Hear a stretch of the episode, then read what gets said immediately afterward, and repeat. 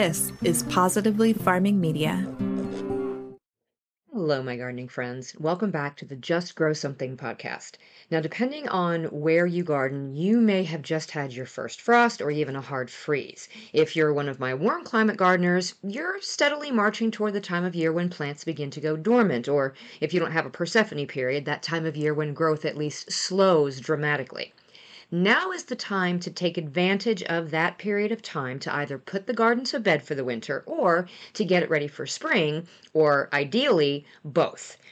Today, we're talking about what to do to get your garden ready for winter slumber, even if you're overwintering plants in those beds, and how doing these activities now will absolutely get you to a better start in the spring. It took me years to realize just how much better my season starts in the spring if I do some of the prep work now. My mental state and my garden soil both thank me for it. We're also chatting about the question or comment that I've gotten the most this fall from gardeners at the market stand. And of course, since this is Missouri, it obviously has to do with growing tomatoes. I'll weigh in on why this year was such a horrible year for growing tomatoes here and what you can do in your own garden to give yourself a better chance at harvesting your most loved fruit or veggie. Let's dig in. Hey, I'm Karen. I started gardening years ago in a small corner of my suburban backyard, then moved to a five acre lot outside city limits and expanded that garden to half an acre. What started as a way to provide for my family turned into a love for digging in the dirt and providing for others. Slowly, my husband and I built our small homestead into a 40 acre market farm through lots of trial and error and successes and failures. Eventually, I went back to school to get my degree in horticulture, and along the way, I discovered there is power in food. So I want to share everything I've learned with as many people as possible. This podcast is all about helping you become a better gardener and a better eater. Whether you're a seasoned gardener or have never grown a thing in your life, I want to give you the knowledge you need to get the biggest and best harvest you can. So, settle in, grab that garden journal, and get ready to just grow something. So, what has been the most frequent comment or question that I've gotten at the farmer's market stand since we moved into fall? It's, I got hardly any tomatoes this year. Or the question, why was it such a bad year for tomatoes? I can't tell you the number of disappointed gardeners that I've spoken to who felt like they did everything right and they still only got a few tomatoes off of each of their plants or just a few tomatoes total off of multiple plants. If this is you, and it doesn't matter what crop it is, it could be tomatoes, it could be green beans, cucumbers, whatever your favorite is. But if you struggled this year or any other time to get a consistent crop or any crop at all, there are very many reasons that this can happen, and there's one really good way to hedge your bets against this happening to you. So, first off, what causes a quote bad year for a vegetable that you normally grow with ease? It really could be any number of things. If we look at the tomato problem here, for example, it was a series of compounding problems. To start with, we had a pretty wet spring. That's not unusual for us, and it wasn't unusually wet, but it was cooler, wetter weather lasting a little bit longer than usual for us here. Great for spring greens, not so great for getting our tomatoes off to a good start. If we don't pay attention to these things and we plant our tomatoes out too early, well, this can lead to a higher prevalence of tomato plant diseases. So, cool, wet weather is a great breeding ground for fungal diseases that can attack our plant stems and our leaves, and that leads to problems. These same conditions can also lead to the next round of fungal diseases that are prompted by the warming temperature. So, not only do we get hit with an early round of disease, but then those already weakened plants are hit with the next round as the temperatures finally start to warm up. So now we're dealing with even further weakened plants that have to split their energy between fighting off disease and likely insect pests while still trying to flower and produce fruit. So then next we have that pest pressure. This likely wasn't an increased factor for tomatoes specifically this year here. I mean, we had our usual share of like the tomato hornworms and the armyworms and stuff, but for other crops, it may have been an issue. Japanese beetles swarmed really, really heavily here, and it played a major role in crop loss for some folks. I mean, our green beans, for example. Cucumber beetles were really bad. Squash bugs were bad as usual. All those things play into what can stress a plant that can cause damage to flowers and fruits and then will eventually affect our overall yield. And then finally, we have weather conditions. After that early spring, cool, wet weather, we moved into super high temperatures for longer than usual amounts of time and a complete drought. Like Mother Nature completely turned the faucet off. Even watering daily at this point may not be enough to really help your plants thrive. Unless you're using well water or natural surface water, like from a pond or something, you're using municipal water and that has been treated. This means it's not ideal for your garden. Yeah, of course, it's better than letting your garden dry up, obviously, but nothing beats rainwater for giving plants what they need to flourish. And if you're only using that tap water, it can take its toll. Add that to the fact that many gardeners just don't water deeply enough. I would much rather see someone only water one bed per day in their garden, but water that bed for like a full hour to really let the water soak in and have that bed only get watered once a week than to water seven beds every day, but only let each get bed get like 15 minutes of water. So less frequent, more thorough waterings are much, much better for our plants. Besides water stress, though, the sheer heat stress is enough to cause many plants just to simply not produce. It's too hot for pollination, it can cause flower drop, it can cause fruit drop. So, extreme temperatures are just not ideal for most garden production. So, if you have a year where all three of these factors play a major role, it's going to be a rough gardening season. So, what can we do as gardeners to mitigate these circumstances and cover our bases so we at least get something, especially if we have one or two specific crops that we really rely on for fresh eating or preserving? So, number one is to identify what those most important crops are, right? If your family goes through loads of tomatoes and you want tomatoes to can up for the winter also, Know what your expectations are of that crop. How many pounds do you need to fulfill that goal? In this way, you can prioritize those plants when the going starts to get tough during the season. If we start to have a really rough onslaught of pests and diseases and weather issues, you can fully focus your energy on those tomato plants and let the other less important parts of the garden go under. I mean, it's never fun to see plants dying or becoming overgrown. I get that. But if you identify your main purpose in the garden, then you can feel better about focusing your energy there and know that it's okay for those cucumbers in the corner to die off because you're busy pruning diseased leaves from the tomatoes because they are your priority. The second thing is to plant multiple varieties. Every variety, whether it's open pollinated or hybrid, has a unique set of characteristics, and this includes their growth rate and their pattern, their resistance to pests and diseases, their resilience to cold, heat, and drought. Planting multiple varieties of the same crop helps spread the risk out. You may have one variety that is less prone to certain diseases than the others, so if your garden gets hit, it survives when others might not. Another variety may be more resistant to drought, so it does okay when there's no rain when the other plants start to shrivel and die.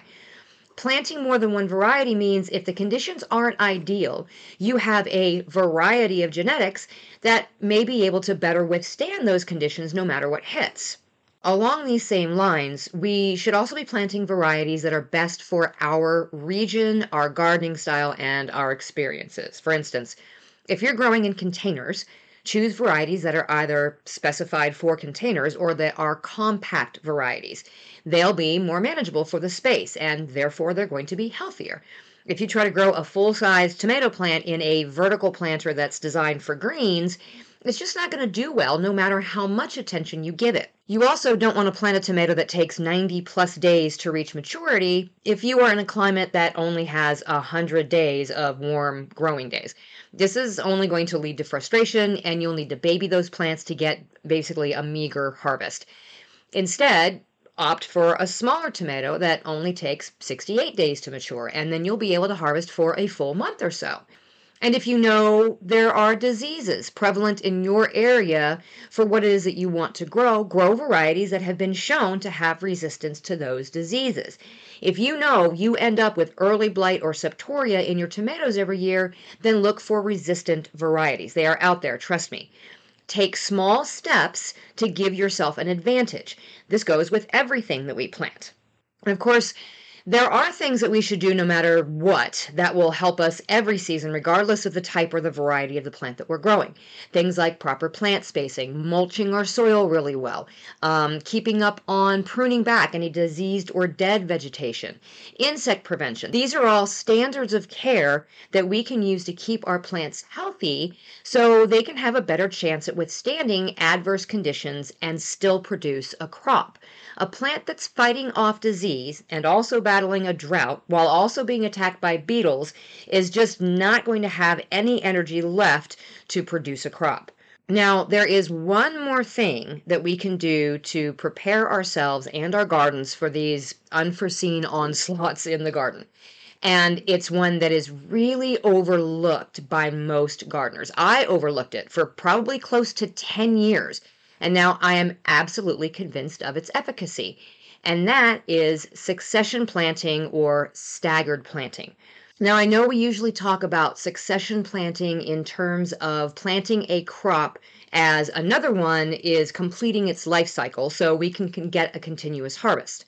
Things like, you know, bush green beans, that's that sort of thing they have a short harvest window of about three weeks. So if we want green beans for longer than that, then we have to plant a second round of beans. And we can do this with many of our crops that have shorter growing periods. Um, you can plant radishes every two weeks and get a continuous harvest for almost the entire season, depending on where you live, because they only take about 30 days to get to maturity. This is the traditional way of thinking about succession planting. But what I've come to understand is that this works for our longer season crops too. The only reason I have tomatoes coming out of my garden right now is because I planted some in June and again in July. Those tomatoes that I planted back in May, the ones that got destroyed by the raccoons and the deer, they produced a little bit eventually, but not much. I now routinely plant my tomatoes in three stages. In this way, if the early ones get taken out by disease, I've got a second crop coming along already. If the second batch is taken out by drought, then I've got that third batch that will produce during the days when the weather is cooling off and water needs have decreased a little bit. I've done the same thing this year with bell peppers. My earliest bell peppers that were planted out in May, they're done for the season. The drought took them out completely. But the ones I planted at the end of June are loaded with peppers coming to maturity right now. I just need to keep them protected from frost and just let them keep going. I planted multiple rounds of cherry tomatoes. This style of planting is good for those crops too that really start to struggle after a while. They may still be producing, but they look horrible and they take more energy to keep going than it's worth because their production drops so low. This is particularly true for cucumbers for me, so I plant cucumbers in succession or staggered. The reason that this was such an epiphany for me is because it is absolutely contrary to everything that I read about gardening in my region. My go to guide for my planting calendar has always been the Missouri University Extension Vegetable Planting Guide. I've linked to it in several episodes, show notes. I've talked about it before. It gives specific dates for each major garden crop and breaks it down by our region of the state. Um, it also talks about when to start indoors, whether to start from seed or to transplant, all that goodness. But do you know when it says I should plant my tomatoes? From May 10th to May 20th. That's it, a 10 day window, which also coincides with when I should be also planting squash and peppers and eggplant and beans and sweet corn and about a thousand other things in the garden. And trying to do all those things all at once makes for a very stressful gardener. it also can lead to making mistakes while planting or rushing to get things in the ground when maybe the conditions aren't ideal because, well, the plants are all getting too big for their pots or any other number of problems, right? Have you felt this before? Like, oh my gosh, it's go time. And it can be fun and exciting for sure, especially if you've just been waiting all winter, chomping at the bit to get back out in the garden. But that excitement can be wiped away by stress or panic if we're doing too much at once. And as a market farmer, we plant loads and loads of plants. So that 10 day window would mean literally thousands of plants going in the ground all at the same time. And that is just not how I choose to start my season. So these staggered plantings have become the solution and at the same time have made it so that we often have a harvest coming in no matter what the season throws us. So, for next year, if you've experienced conditions in your garden before that led you to not get anything out of a crop that you were really counting on, think about staggering those plantings. Choose varieties that are conducive to your area. So, if you have a short season, pick fast maturing crops so you can still take the opportunity to plant in succession. If you have a longer season, but you get stupid hot in the middle of the summer, plant some that will mature early and be done before that heat hits, and then plan for a, a, later maturing variety to plant later on. Work with your seasonal shifts instead of against them to make your garden more resilient to unexpected conditions.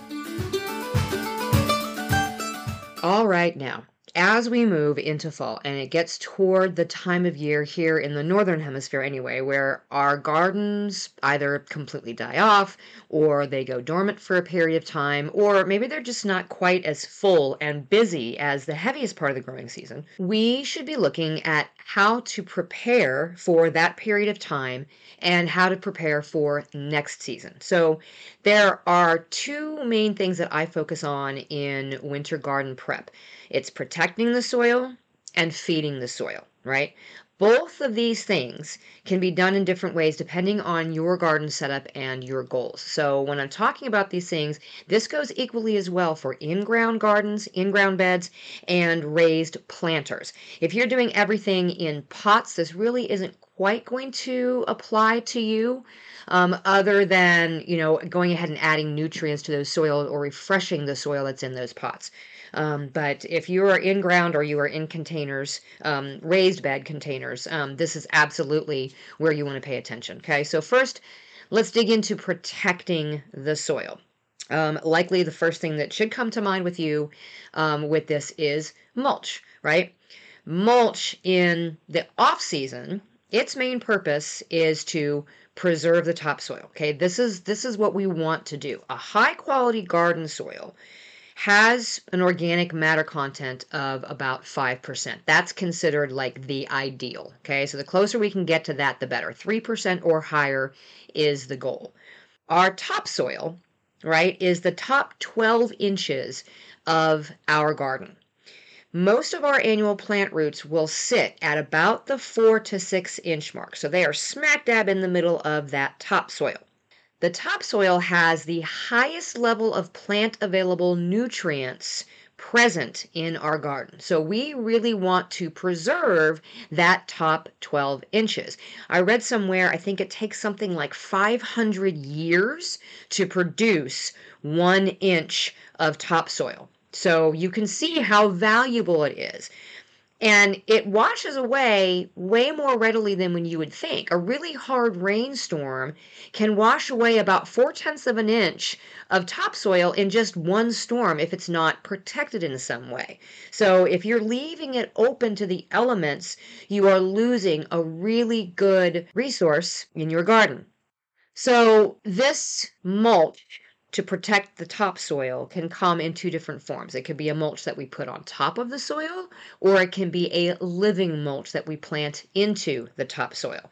So, that first one is what we're used to talking about. We usually talk about throughout the summertime gardens um, to keep, you know, the moisture in and to keep the weeds out. These are things like straw, um, a heavy layer of chopped leaves, pine needles, newspaper, commercial compost, and even wood chips. Even your unfinished home compost can be used as a mulch and put on top of the soil just to keep it from blowing away, washing away, all of those types of things, right? The other version of this is living mulch, and that is what we usually refer to as a cover crop. You know, a cover crop is anything that is specifically planted to, in this instance, protect the soil um, from erosion. You're wanting to use those plants to hold that soil in place. So if you've got beds where you're going to be planting immediately in the early spring from transplants, you can plant something like a clover. It's very low lying. You can transplant uh, plants right into it. Uh, there's no need to remove the crop. You just plant into it and leave the cover crop in place as a living mulch, even while you're growing those spring crops. Um, it can also be something like a vetch, right, that fixes nitrogen into the soil. And those roots will be in place to decompose while those tops are being used as a mulch. So you are feeding the soil at the same time.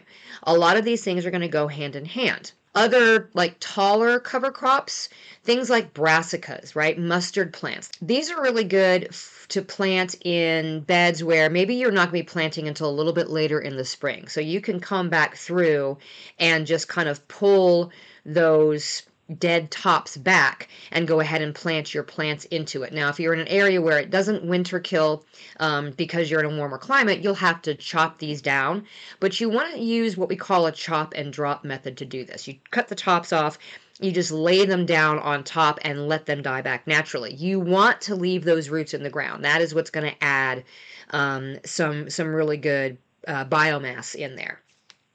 Um, other cover crops that are good for if you have soil that's really compact, brassicas like forage radishes or turnips.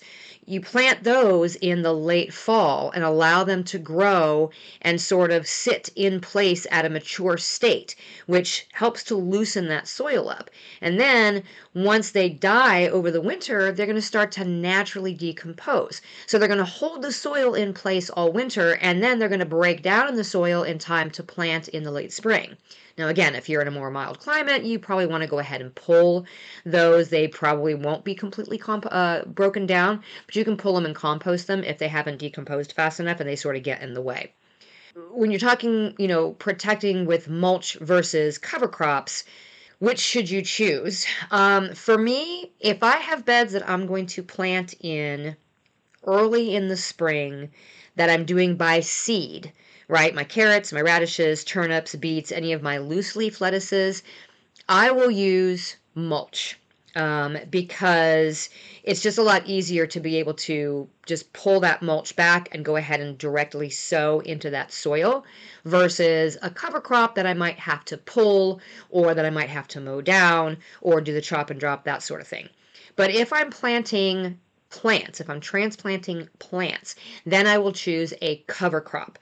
And I will choose the cover crop that seems to match best with what I anticipate planting that next season. I don't have my crop plan done yet, but I do have a good idea just because I rotate my crops of what might be going into that bed the next season. So I'll try to choose something that works appropriately. You know, your goals for mulching in the winter are going to be slightly different from what they are when you're actively growing a crop. Generally speaking, during the wintertime, we're not nearly as worried about weeds. Um, but if you are using a mulch to protect the soil, it does prevent new weeds from popping up immediately as the soil temperatures begin to rise in the spring. And it's also going to protect any wind-blown seeds from dropping down onto the soil and being ready to sprout as soon as the conditions are right. But with wintertime mulching, your main goal really is just to keep that soil in place by protecting it from any um, heavy moisture fall and strong winds. Um, the mulch is also important over the winter for moisture retention, and it also keeps the soil a little bit warmer, so that allows for faster growth to take off in the spring. Now, if you are a gardener who is going to be actively gardening in the winter, if you don't have a Persephone period, and if you are in a warmer climate, um, or if you have crops that you are overwintering, it is still important to put this mulch down. Um, you just want to mulch around the plants that you still have in your garden. It is still going to be important to protect that soil as much as possible. In addition, you're also going to get all those other benefits that we normally get from mulch, which is, you know, moisture retention, preventing the weeds, et cetera, et cetera. So when you mulch in the winter to protect the soil, um, in the spring, you have a couple of options. You can either just pull the mulch back and plant down into it and then just kind of push it back around, you know, the, the plant for continued protection. Or if it's a living mulch that's low enough and it doesn't impede the growth of the plants that you're doing, you can plant directly into them. Or you can do some sort of a combination thereof. You know, cover crops that need to be mowed down that they're, you know, are really tall and didn't really winter kill can be mowed and just, like I said, left to lay there and you can just kind of pull that residue to the side and plant right down into the soil. Straw mulch you know, same thing. Pull it aside, push it back around the plant for continued protection during the rest of the season. Um, the main thing is that we just want to keep that topsoil in place for as long as we possibly can because that is going to give our spring plants a much better start to the season and it's also protecting the overall health of our garden for the long run. Another day is here and you're ready for it. What to wear? Check. Breakfast, lunch, and dinner? Check. Planning for what's next and how to save for it? That's where Bank of America can help. For your financial to-dos, Bank of America has experts ready to help get you closer to your goals. Get started at one of our local financial centers or 24-7 in our mobile banking app. Find a location near you at bankofamerica.com slash talk to us. What would you like the power to do? Mobile banking requires downloading the app and is only available for select devices. Message and data rates may apply. Bank of America and a member FDIC. You guys know I've been using Elm Dirt's products in our greenhouse and gardens all summer long with fantastic results. But now I've realized all my houseplants I've neglected all gardening season are in desperate need of being potted up. Just in time, Elm Dirt has announced their newest product, their all purpose potting mix. This mix is a blend of organic ingredients crafted to create a living potting soil.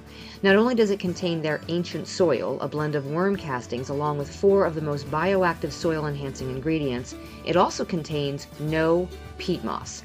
You guys know I'm super concerned about the environmental impact of peat moss, and Elm Dirt has chosen to use PittMoss for water retention instead. PittMoss is made from organic recycled paper and is a sustainable alternative to peat moss, which makes my little sustainable heart very happy. Elm Dirt is offering Just Grow Something gardening friends a little something special to get you started in using their products. Go to justgrowsomethingpodcast.com slash dirt and use the code JUSTGROW at checkout to get a free bottle of their bloom juice with any purchase. That's justgrowsomethingpodcast.com slash dirt with code JUSTGROW at checkout for a free bottle of bloom juice with any purchase from Elm Dirt. All right, so what about that second concern, adding nutrients back to the soil during the wintertime?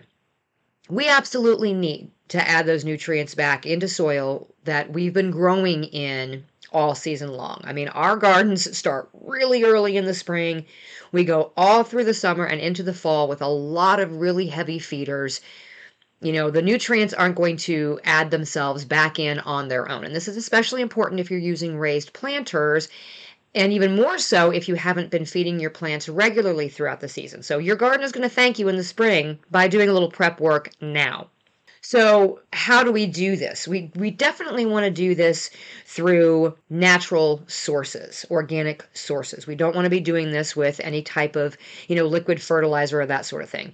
Um, mulch, our mulch that we use, depending on what we use, we can use those to also add nutrients back into the soil.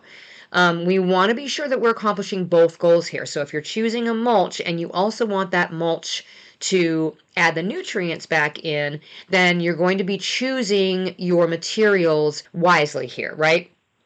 But by using organic sources of this, we're not only adding nutrients back in, we're also improving the soil structure.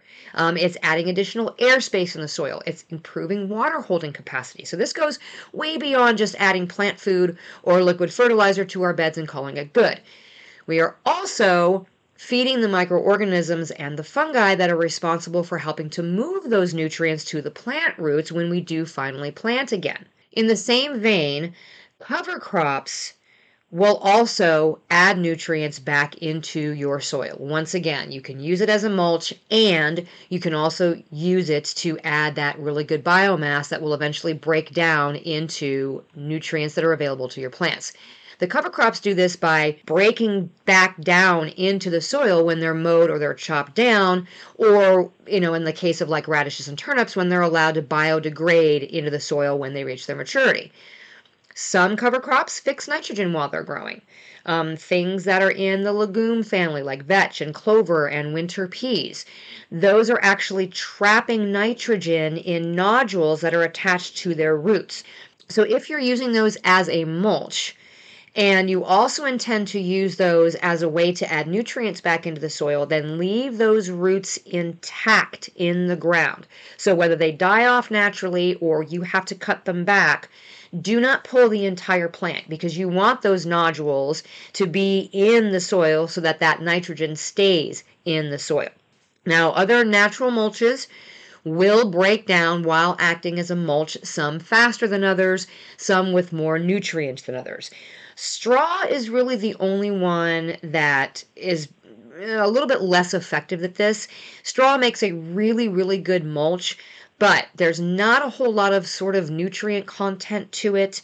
Um, it's got a lot of, you know, kind of mass to it, but it also breaks down more slowly than a lot of the other mulches that we can use. So if you're planning on using straw as your mulch, you may decide that you're going to want to add something to the soil directly before putting the straw on top. So, the best things for adding nutrients and organic matter are going to be things like chopped or mulched leaves, grass clippings, livestock manure or bat guano, compost, and worm castings.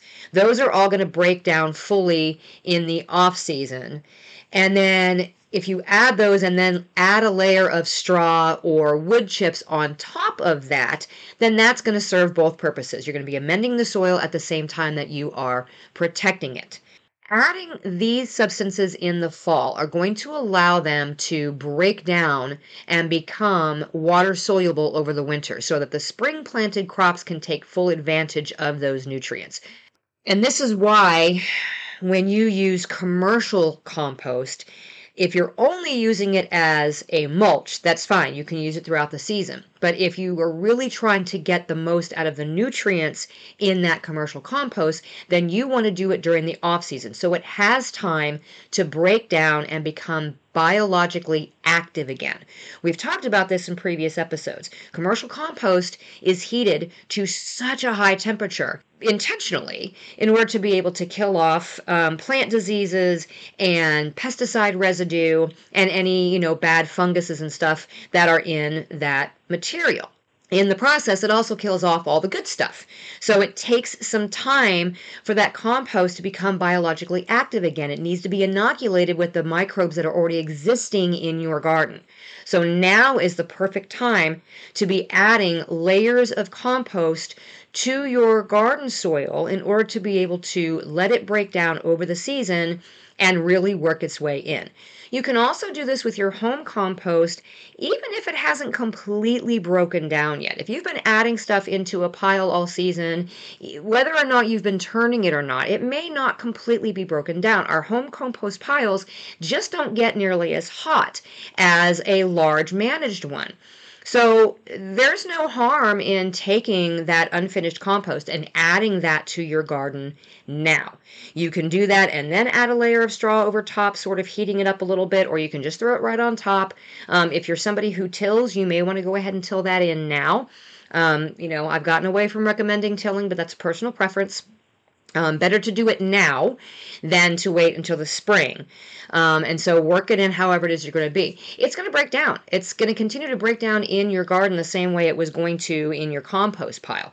The only thing that you have to look out for in the spring is whether or not there's, you know, huge chunks of things that maybe haven't broken. You might have to rake those out a little bit. But other than that, yeah, go for it. It's going to be easier to work with now anyway because if you're in an area where you get hard freezes, I mean, I've seen compost piles, small compost piles, freeze solid and not defrost in time to be used in the spring. So now's a good time to chuck all that stuff out in the garden and start your compost pile over fresh.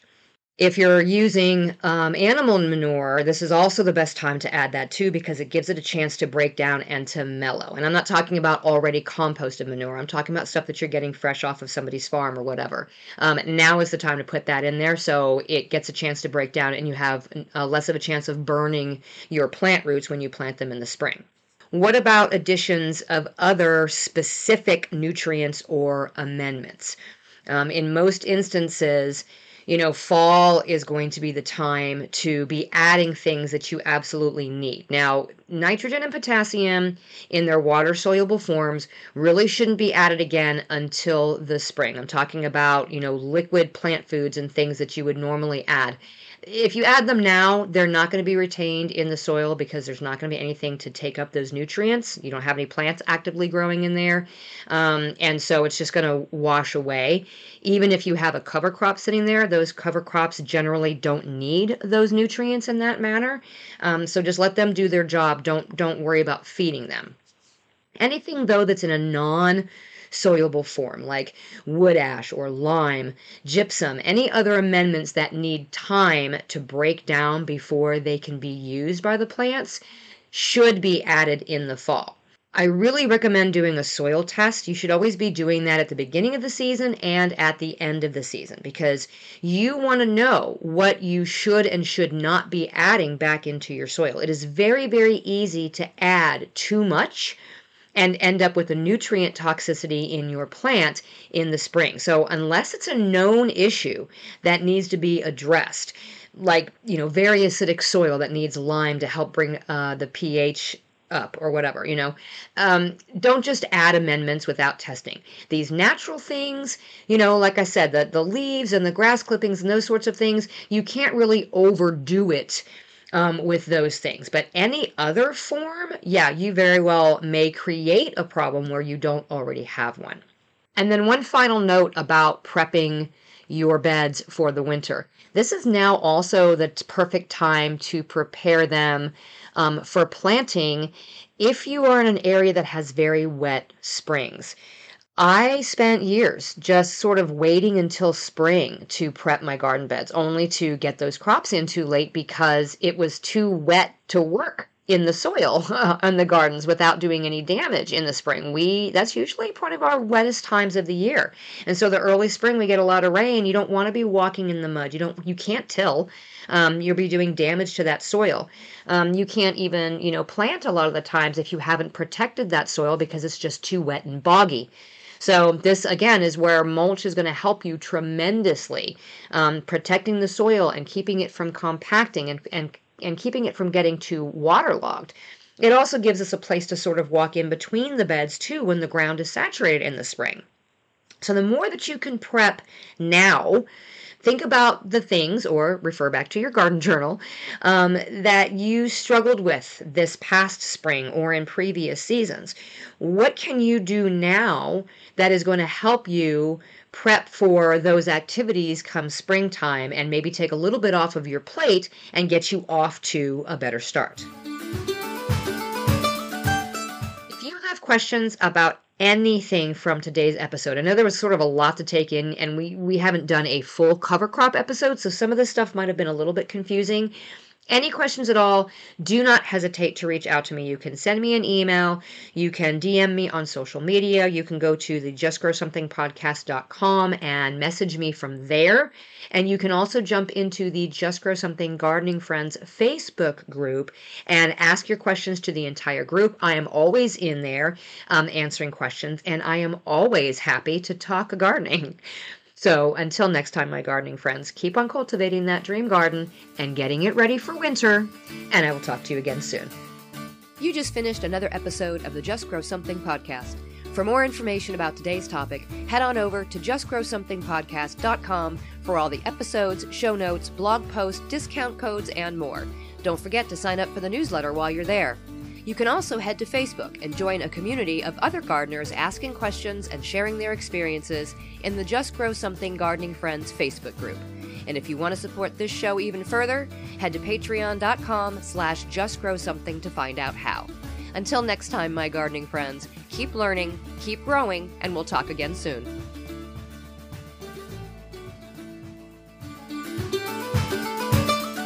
You are losing a really good what is the word I'm looking for? Because that is going to give our spring plants a much better stop. And it stop? No. If you've listened to this podcast for any length of time or seen my posts on Instagram, you know my husband and I are both former military and that we have a serious coffee habit. We also like to support other veteran owned businesses, so Black Rifle Coffee is our coffee of choice. Not only do they have great coffee and merch, but they give back to military and first responders with every purchase. If you'd like to support this podcast and another veteran owned business while also supporting your own coffee habit, head to justgrowsomethingpodcast.com slash coffee to save 20% when you join the Black Rifle Coffee Club.